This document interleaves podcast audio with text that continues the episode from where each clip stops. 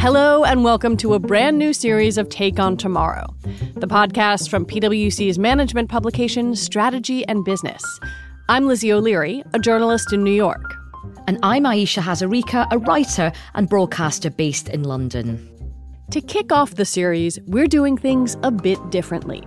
Take on Tomorrow will be bringing our listeners to New York and Climate Week 2023 but first, let's take a quick look ahead at what else is coming up in the rest of Series 2 of Take on Tomorrow. We'll be talking about AI, skills, climate, and many other areas where business can play an important role in helping solve the biggest challenges facing society. I had a really inspiring conversation with LinkedIn VP Aneesh Raman. The labor market has always been broken if you judge it by how effectively it has matched talent and opportunity. So that's where skills based hiring comes in. I would think about skills based hiring as transparency. What is a transparent way for me to know if I have the skills that this employer needs or for the employer to know if I have the skills that this job needs? And I interviewed Google's chief privacy officer, Keith Enright, about a huge topic right now generative AI any forward progress in technology involves some rational assumption of risk. And the way Google is thinking about that is okay, how do we proceed both boldly and responsibly? Because the promise of these technologies is just so overwhelming. We'll also be talking about nature. I spoke recently with Johan Rockstrom, director of the Potsdam Institute for Climate Impact Research, about why businesses should become nature positive. You can no longer separate the ecological crisis, from the climate crisis, from the social, economic, and geopolitical crisis in the world. So whether you like it or not, you have to keep many balls in the air at the same time, period. But for this special episode, Take On Tomorrow will be on the ground at the largest climate conference of its kind. That's right. PwC's Sarah Von Fisher is at Climate Week for us and is going to talk to her colleague Will Jackson Moore about what he's hearing as he participates in Climate Week as well as uncover some of the challenges and opportunities for businesses that get it right. Crucial issues that have never been more urgent. Over to Sarah. Hello, I'm Sarah Von Fisher from PwC, and this is a special live recording of Take on Tomorrow. I'm joined now by PwC's Will Jackson Moore, our global sustainability leader. Welcome to the podcast. Pleased to be here, Sarah. So, Will, I want to start off with, with a question about, you know, what it's been like to be here at Climate Week. What's the feeling on the ground here? I think if I, I compare the kind of feeling on the ground to maybe last year is a recognition still that we absolutely aren't moving fast enough and we need to accelerate. But maybe some glimmers of hope as well. Um, I'm, I'm hearing, particularly in the renewable energy space, just the pace of acceleration of deployment of renewable energy solutions around the world um, is, is going probably faster than people thought. So that's kind of part of that curve. And I think we often overestimate the initial pace of change and underestimate the medium term pace of change. And I think we're starting to, uh, to see that now. Um, but as I said, uh, we, are, we are reaching some of those kind of vital tipping points. I think 1.5 uh, is, is, is going to be super challenging unless we really, really move, uh, move quickly. Um, and, and the other takeaway is kind of the conversations around technology, some really interesting discussions there. Yeah, and, and, the theme this year from Climate Group is "We can, we will," which sounds you know really optimistic. But is that what you've been hearing as you've been in sessions and, and talking with people here?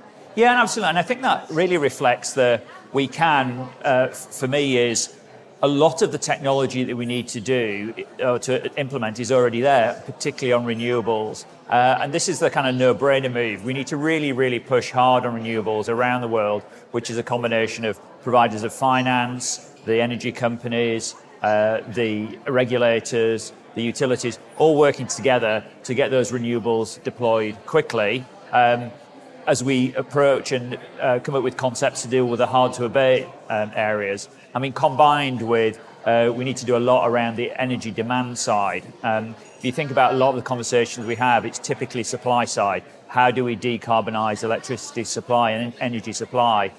You hear a lot less discussion around how do we use energy more efficiently? Um, and so I am hearing more around that energy demand management, which is absolutely crucial for us. Yeah, and we'll talk about that a bit more. But you know, the other half of the slogan is "We will," and so that's sort of the actions to be taken. The people in this room they, they will. It, it's the people who aren't in the room, which is the, the, the challenge, uh, because I say, there are some solutions uh, and we need to drive, drive change. I think we, we are the catalyst of change. We're the lucky ones who come to hear the really high quality speakers, uh, but we've got to go and disseminate that and drive action in our not just our work environment. I think the whole kind of e- ecosystem that we live in. I want to um, switch gears a little bit and talk about um, regulation. We've had this conversation before that that maybe you know large corporations actually want more regulations. Tell us more about that. Maybe when it comes to climate, is that something that you're hearing as well? Yeah, absolutely. I mean it's a highly unusual situation where you hear big corporations saying, we would like to see more regulation. Um, I think they are kind of quite measured in what they say about where they would like additional regulation, but specifically around climate. And I think the reason for that is uh, the corporates who are here are generally the front runners. They, they get this, they're, they're ahead of the regulation, they're ahead of government. Uh, they are really wanting to drive ch- change, not only through their, their own organizations, but they're kind of the, the more challenging scope three emissions in their supply chains. Um, and th- they're doing it uh, often at a cost disadvantage to their, to their rivals who aren't here in the room. Uh, and therefore, they see regulation as a way of driving change more quickly. But they aren't just being entirely altruistic. It gives them a competitive advantage because they're already ahead of it.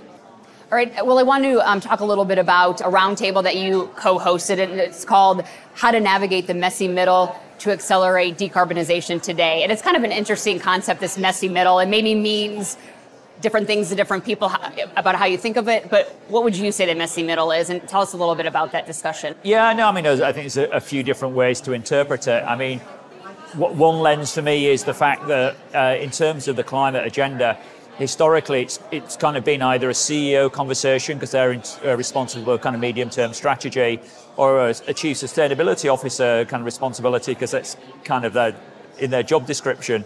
Um, however, uh, what's happening now is it's moving right across the C suite because in order to drive change, the whole organization has got to be um, uh, bought into it. And that kind of messy middle between the, the chief exec and the, and the chief sustainability officer is a big area of focus. And it's really driving a change for the role of the Chief Sustainability Officer. They're no longer seen as the person who's kind of like responsible for it.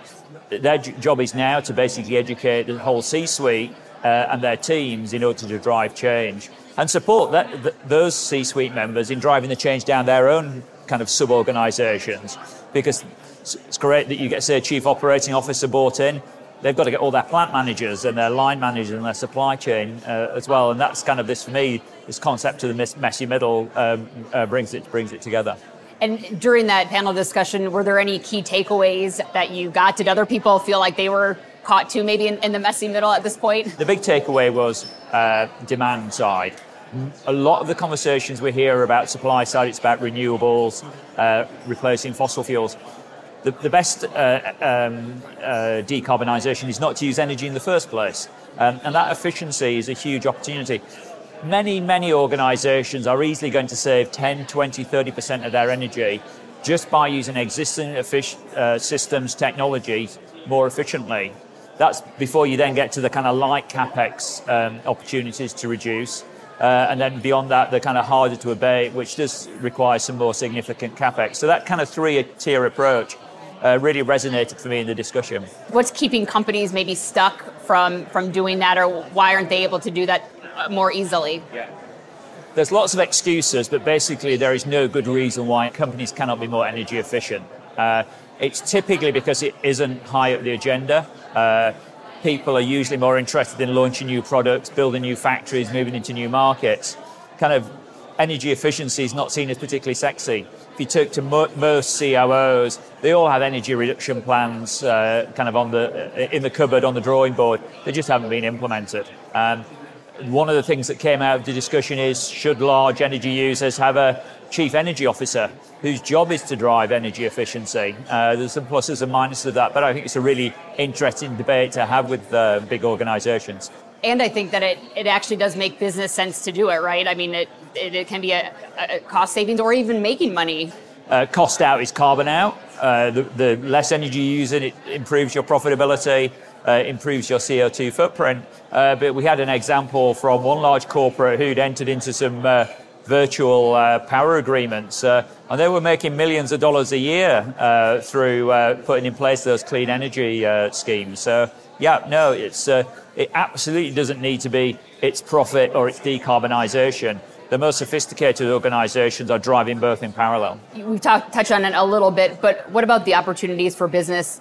Businesses that get it right, the ones that make those bolder moves a little bit earlier. That ties into this kind of whole debate around whether uh, management teams who focus on this are meeting their fiduciary duties of driving profitability. Um, I mean, f- for me, the, the, two things are, are, are not divorced. You don't have a value plan over here and a sustainability plan over here. The two are inextricably linked. You have a, a strategy, a business plan, a value creation plan that is sustainable, creating sustainable value. I mean, I think any uh, asset manager, management team who isn't looking out 10, 15 years and seeing big climate risks, big energy risks, uh, and if they're not addressing that, really are they creating um, value for their uh, stakeholders? And do you think that's something that businesses are realizing a little bit more now? I mean, maybe this um, climate week compared to past years? Absolutely, they are. Are enough of them recognizing it and, and enough of them moving quickly enough? No, but absolutely it's going higher and higher up uh, the business agenda. And uh, I think it's going up everybody's agenda. I mean, you, you, you cannot have looked at the news this last six months and not thought something's happening to our climate. I mean, the number of disasters, fires, floods, the planet is saying something to us and we need to act. So tell me a little bit about some of the new technologies that are maybe moving things along. Yeah, I know. I mean, technology has a vital role to play. Um, and I think what you're starting to see is s- some of the technologies around renewables, batteries, mobility, um, they're starting to get more mature now. So they're kind of moving out of the venture capital phase more into the growth and the ma- mainstream investment phase. Uh, yes, there'll always be uh, big investment into battery technology to drive efficiency and so on. So it's not like it's it's it's done. But what I mean is, as, as a concept, uh, people are kind of understanding that more now. Um, and I think that allows them more investment into those really harder to abate areas. Kind of, uh, we're starting to see green steel investment. We're starting to see technologies around cement, for example. Um, I think the next wave is going to really be into into chemicals. Uh, chemicals very kind of dependent on the hydrocarbon chains, but the more that we challenge uh, people to come up with chemical solutions uh, that aren't as dependent on hydrocarbons, I think is, is, is got to be the ne- next kind of frontier. What's your summary of what you, you will be thinking about as you wrap up here and, and go to your daily life and your daily job? I'll go away um, with a degree of optimism around uh, the acceleration in uh, clean energy. Um, so that for me is uh, probably the biggest positive. All right. Well, thank you so much, Will, for joining us here on Take On Tomorrow. We really appreciate it. Thanks, Sarah. And that's it for this special episode of Take On Tomorrow, recorded live at Climate Week here in New York. Join us next time when we'll be asking leading Earth scientist Johan Rockström why should every business be nature positive? So, my advice would be for business leaders don't get too bogged down by that headwind. There's a stronger tailwind. The tailwind is today so strong that the headwind should just be seen as, you know, when you're out cycling and you're cycling really well, you always have a bit of wind in your face, but you're making speed. And I think that's the question now keep the speed. Take On Tomorrow is brought to you by PwC's Strategy and Business.